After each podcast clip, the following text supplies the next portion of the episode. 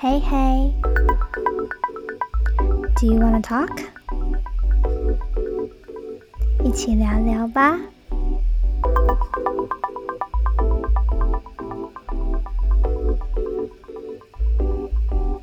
来吧。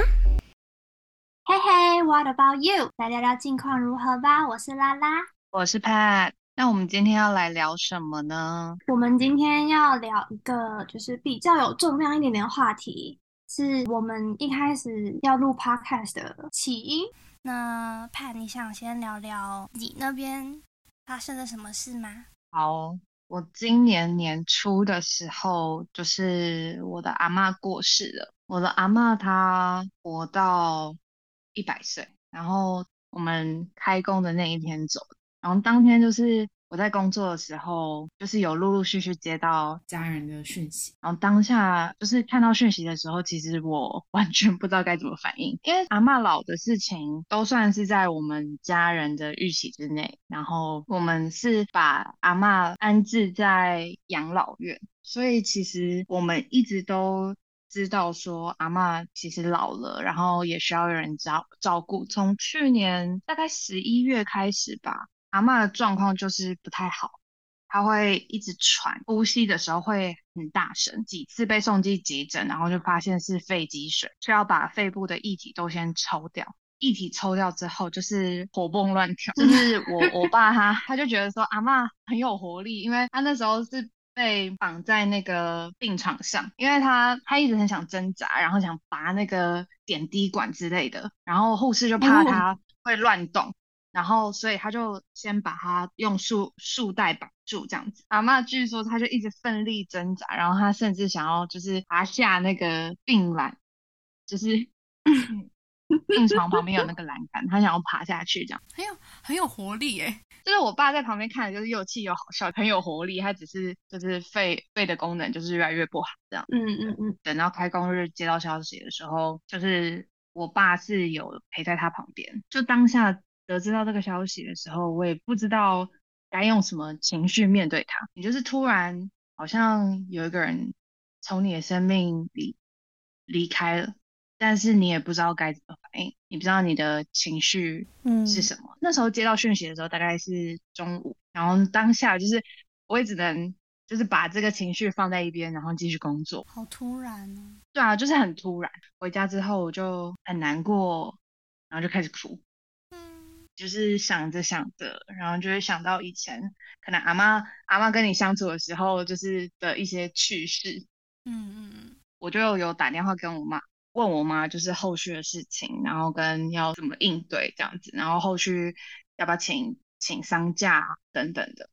也是辛苦了，那个情绪的应该真的是蛮蛮复杂的。对啊，你你就会觉得说，其实人的生命就是这样哎，就算他离开了。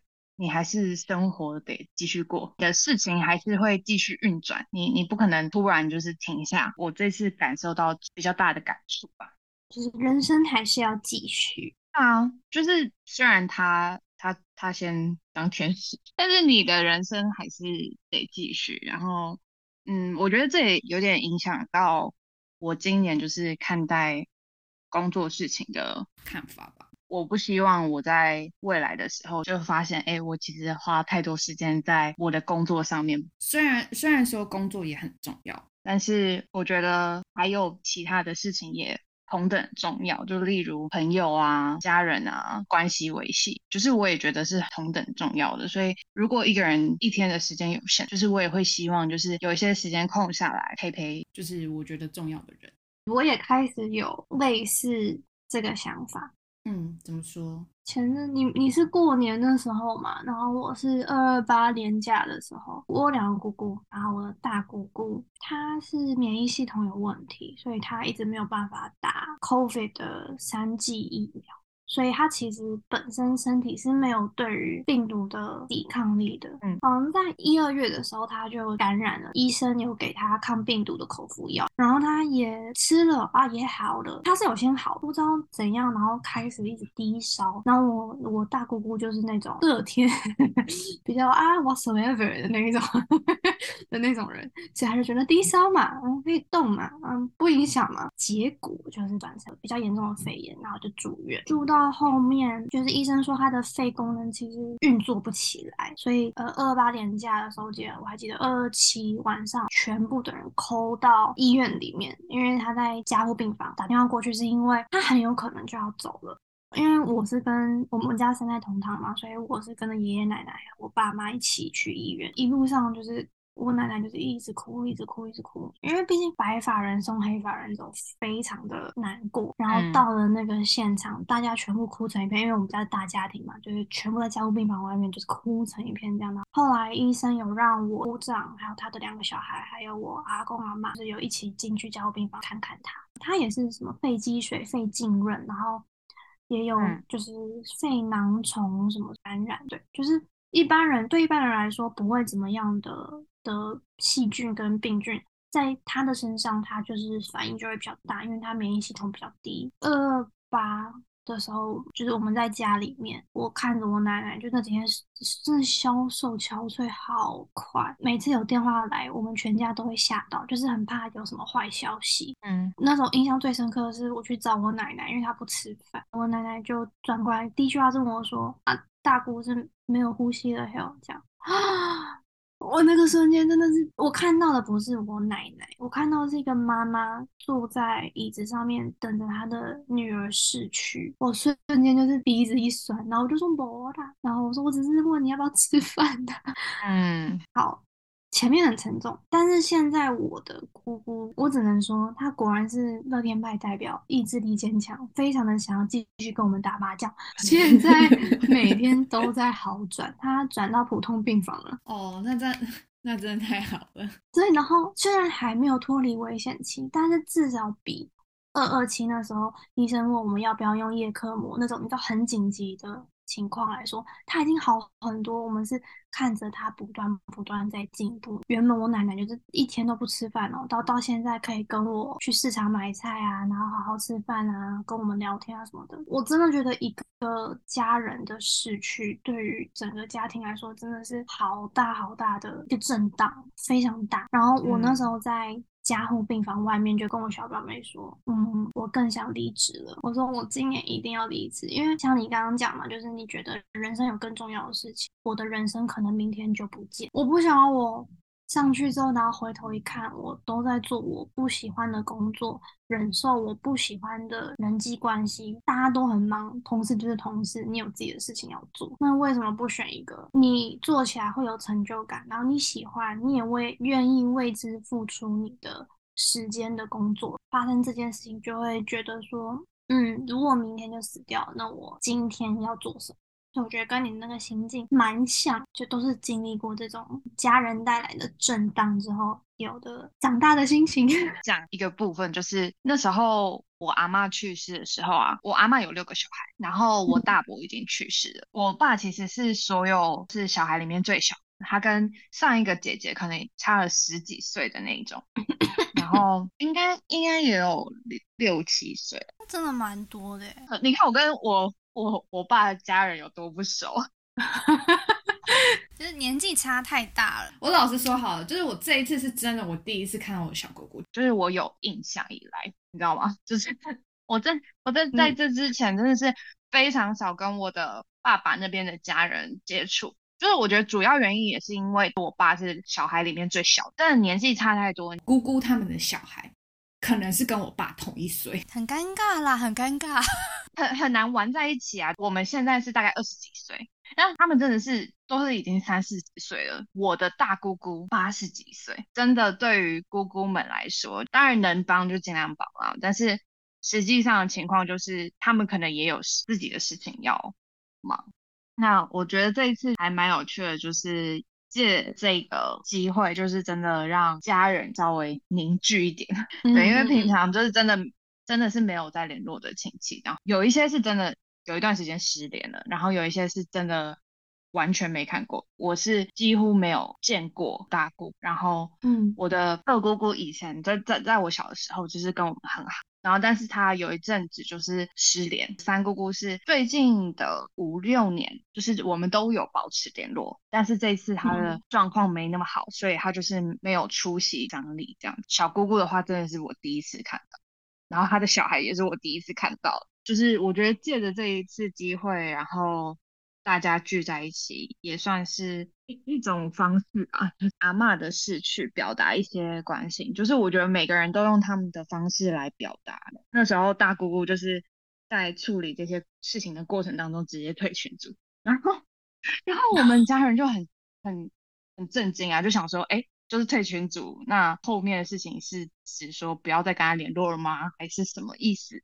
对，这个过程是这样，就是我们先摆了一个暂时的排位，然后呢，嗯排位排到了之后，我们才会去真的办丧事的会场。嗯我们那时候在临时的排位的时候，就其实有发现大姑姑的签名，还有她有带莲花来，然后跟蜡嗯烛这样子。虽然她没有跟大家讲说她做这件事情，但是我们后面有看到，所以就代表说她有来过，然后也表达了他的关心这样子。嗯然后就那时候三姑姑也是状况很不好，大家就是希望她来，但是最后在现场还是没有看到她。但是其实我的三姑丈有偷偷的跑来，然后有穿校服，就是嗯跟着我们做就是一些仪式，然后他一下子就走。我自己觉得啊，就是在这个过程当中，每个人用他们自己的方式来质疑，心意有到就好。就是嗯我觉得嗯我不太在乎就是形式是什么，有这个心意，我觉得是比较重要的。嗯但退群组真的是意外耶，退退群组这件事情真的很意外。大姑姑就是她，她就觉得我她都已经八十几岁了，她老公也过世了，我我不知道是可能经历经历了太多，果然那个年纪的的心境跟我们这个年纪的心境就是不太一样。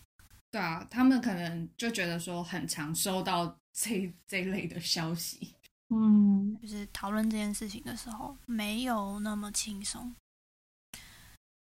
可是好像又不得不，就是应该有时候不得不是，就是我们总该讨论这件事情。就是像经历了这一次之后，我自己会觉得，例如长辈们在讨论生死，生还好，比如说催生之类的那种，就是很可怕。生他们很常讲。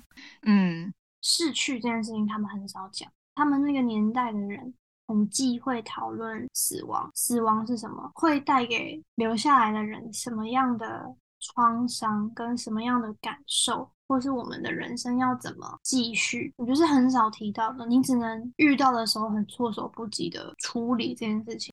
怕你刚刚就是奶奶那个，你前面有说，就是其实她已经很老了，一一百岁了，是不是？一百岁，嗯有点预感，但是不知道是什么时候嘛。应该是说他的状况就是越来越不好，然后嗯就是他也有点失智症，就是我们去我们去看他的时候，其实他也有点越来越认不出我们。你你有看过有人眼神空洞的状态吗？没有，现实生活中我没有。那种感觉很难形容。有些人就是你看着他的眼睛，你会知道说他有在想，他有在思考，他眼神有光，他看到你是开心。像我阿嬷是越老了，她话越来越少，非常非常的少。大概五六年前吧，养老院在一个一个一个山上，然后我们会大家下山，然后一起吃饭，超有精神，然后就是会那种啃鸡腿哦，啃骨头的那一种。后来就是吃的东西越来越少，我大概可以理解，就是老老人家就是有时候没有什么胃口，或是他的牙嗯齿不好之类的，变成就是他话也越越讲越少。但那时候他的眼睛就是还是有有感情的那一种眼神。嗯嗯嗯，去年我们有一次去看他的时候，就有发现他的眼神就是已经完全空洞了，他就是坐在他的轮椅上，眼睛就是张开。但是我们在他面前做任何事情，他都完全没有反应。我们跟他讲话，我们跟他介绍我们是谁，每一次都需要啊，就是最后几次都需要跟他讲说我们是谁这样子。以前他可能就是会回应，然后会会微笑，会手举起来打招呼，但是嗯最近几次的时候都是他看着我，然后连手都不举，脸也没有表情，完全不知道他在想什么。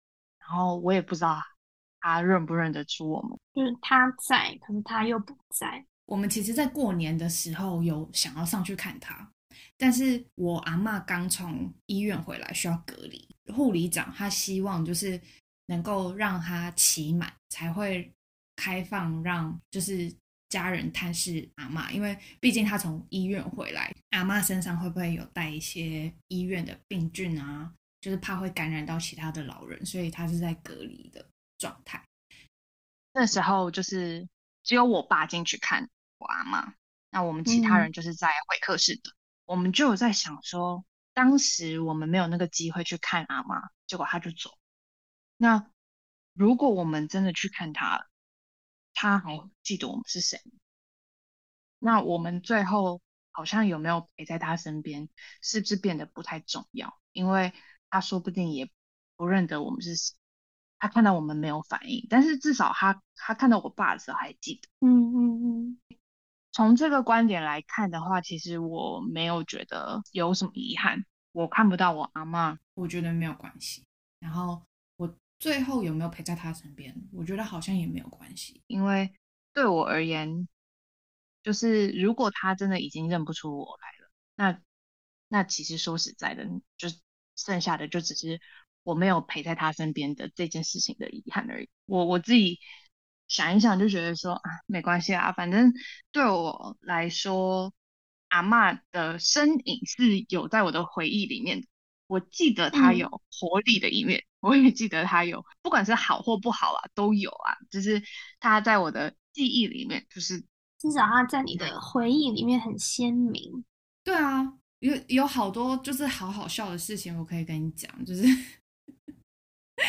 就我我从小是一个很难喂的小孩，据我家人就是我爸妈的讲法，就是他每次喂我弟都超有成就，因为我弟很会吃，就是三分钟马上就把饭吃完了，但是我只是饭放在那边一个小时都吃不完的那种小孩，就是在我小时候，为了要让我吃饭，他就做了一件事情，他把白他煮白稀饭。然后呢，加上 M M，要让我把它吃掉，以那个粥就真的是五色粥，因为大家都知道吧，M M 放在稀饭里面就是会融化，它就是色素啊，然后那个碗里面就会有五颜六色，它很有创意耶。那你有你有比较有兴趣吗？它的味道很特别啦，我必须要再跟你这样讲，就是我现在还记得那个味道。我妈就说，难怪我小时候那么容易蛀牙哦。她喂饭的时候，我妈不在啊，哦，所以他就想说用这种方法，就是会让我吃饭，所以他就做了这件事情。但是就是他就觉得这件这个 M M 稀饭间接让我就是比较容易蛀牙这样子。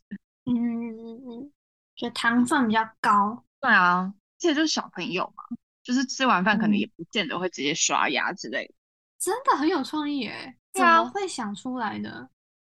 就是我跟我阿妈相处的时候，我就觉得说我妈我阿妈是一个，就是很有自己想法，然后很不受拘束的一个人。因为我二姑姑以前就是有一段时间生活在美国生活，然后她就就是我阿妈就去。美国，她完全不会英文，但是她考过汽车驾照，他就直接在路上开。有一次，他就在开车的时候，我二姑姑就在旁边睡着了，在副驾睡着。因为新手驾驶好像都需要就是有人陪伴他开车这样子。结果后来据说直接把车开进别人的 fence，然后就直接把他撞烂。哈，就是我觉得我阿妈真的是 how，I mean how，很神奇耶，超级神奇的。你要想，他完全他完全看不懂英文诶，他还考过，他还可以考过，哎，驾照，好励志哦，超厉害的，不知道他怎么考，好，好励志哦，要要怎么不会英文，但是会考过在美国考驾照？啊，他我真的不知道，你奶奶很神哎，真的很神哎，而且敢开，我觉得很厉害，因为美国真的要开很快，嗯，人生地不熟，他就是敢做这些事情。然后真的很勇敢，就是不喜欢别人管。那你觉得你姑姑发生的这件事情有没有让你们家人开始讨论，就是有关于死亡或是后事的这些相关议题？还是没有哎、嗯，这一点我觉得蛮遗憾，因为你看，其实发生了一件很大的事情，然后我们都已经差不多准备，就是那时候准备要迎接这件事情，但是还是，嗯，还是一种忌讳。毕竟那时候是觉得他快要离开我们了，所以就是那时候还没有真的离开。所以如果你讲了，好像你就是在诅咒他早点离开，就是对于老一辈来说，就会觉得，嗯，已经心里认定他已经走了，这样。说他们会不会觉得因为不吉利，就是讲了怕不吉利？对，就是可能原本会好啊，你一讲他就不会好，这样嗯嗯就，是懂 Well, to to be honest, it is what it is. OK，哦，你还你还是要讲嘛。就是我们那时候，我们那时候在那个病房外，那个我姑丈那边的亲戚，就是他们最近也刚办完另一场嗯丧事，这样，所以他们就是对于那些忌讳什么，就可能比较懂。跟我就是表哥表姐说，就是你们现在回家，先拿姑姑就是他们的妈妈最喜欢穿的衣服，因为要给她套。那因为我那时候姑姑是水肿的状态，所以可能很多以前比较合身一点的衣服就不能穿，就要穿比较宽松的。然后那时候我们就是在病房外面，就是边哭边等啊，这样。然后等到我表哥表姐拿衣服回来，就拿给我阿妈去挑。那基本上我大姑衣服都是我奶奶买的，然后我奶奶就在那边挑，他们就是。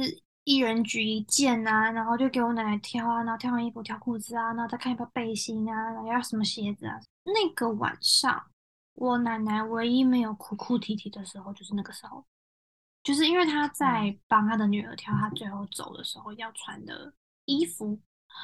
可是那个画面对于我来说，我在旁边看，我有一瞬间的抽离，我很像在看看还在那看电影，电影里面有个场景，然后是这个场景的那种感觉，有一点是难过的那种荒谬，就是我们怎么嗯。会连到最后一刻都离我们的家人这么遥远？我们连他最后走要穿什么衣服，我们都不知道哎、大家在那边争论说，哎、没有啦，他平常最喜欢穿这件，不是他很常穿，不代表他喜欢穿，他其实最喜欢穿这件，大家意见很不一，连他的儿女都不知道，然后嗯连他帮他买衣服的妈妈其实也不知道，所以我就那个瞬间我就觉得。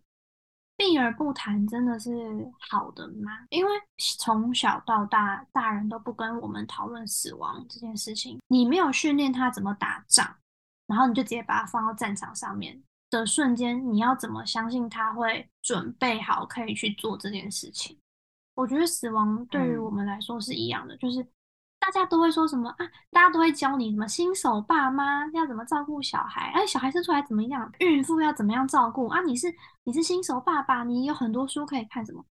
可是没有一本书是写你要怎么办丧事，你要怎么面对死亡，家人走了之后，你应该要怎么重新回归你的生活，就是没有人在讨论这件事情。你对于生大家都很有准备，可是对于死都是非常的措手不及。我觉得这个模糊感加重了我在加护病房外面的恐惧感，因为你没有面对过嘛。那可是这一次是很鲜明，你你你是确定你每一个时刻都在那里，但是你每一个时刻都在恐惧，未知最恐惧，它对你来说很未知。我后来就跟我爸妈说，我说我们避而不谈这件事情真的是对的吗？如果害怕不吉利，你都不讲，那如果有一天你们真的走了，我要怎么去准备好我自己？你们帮我准备好了一切，可是你们没有帮我准备好心境，我没有讨论过。万一嗯我走了，万一我我让你们也是白发人送黑发人，我先走了，你们要怎么办？你们有想过吗？然后你们知道我嗯最喜欢穿什么衣服吗？我问完我妈，那我妈沉默，因为她真的没想过。大家都会想说啊，一定先走是老人嘛。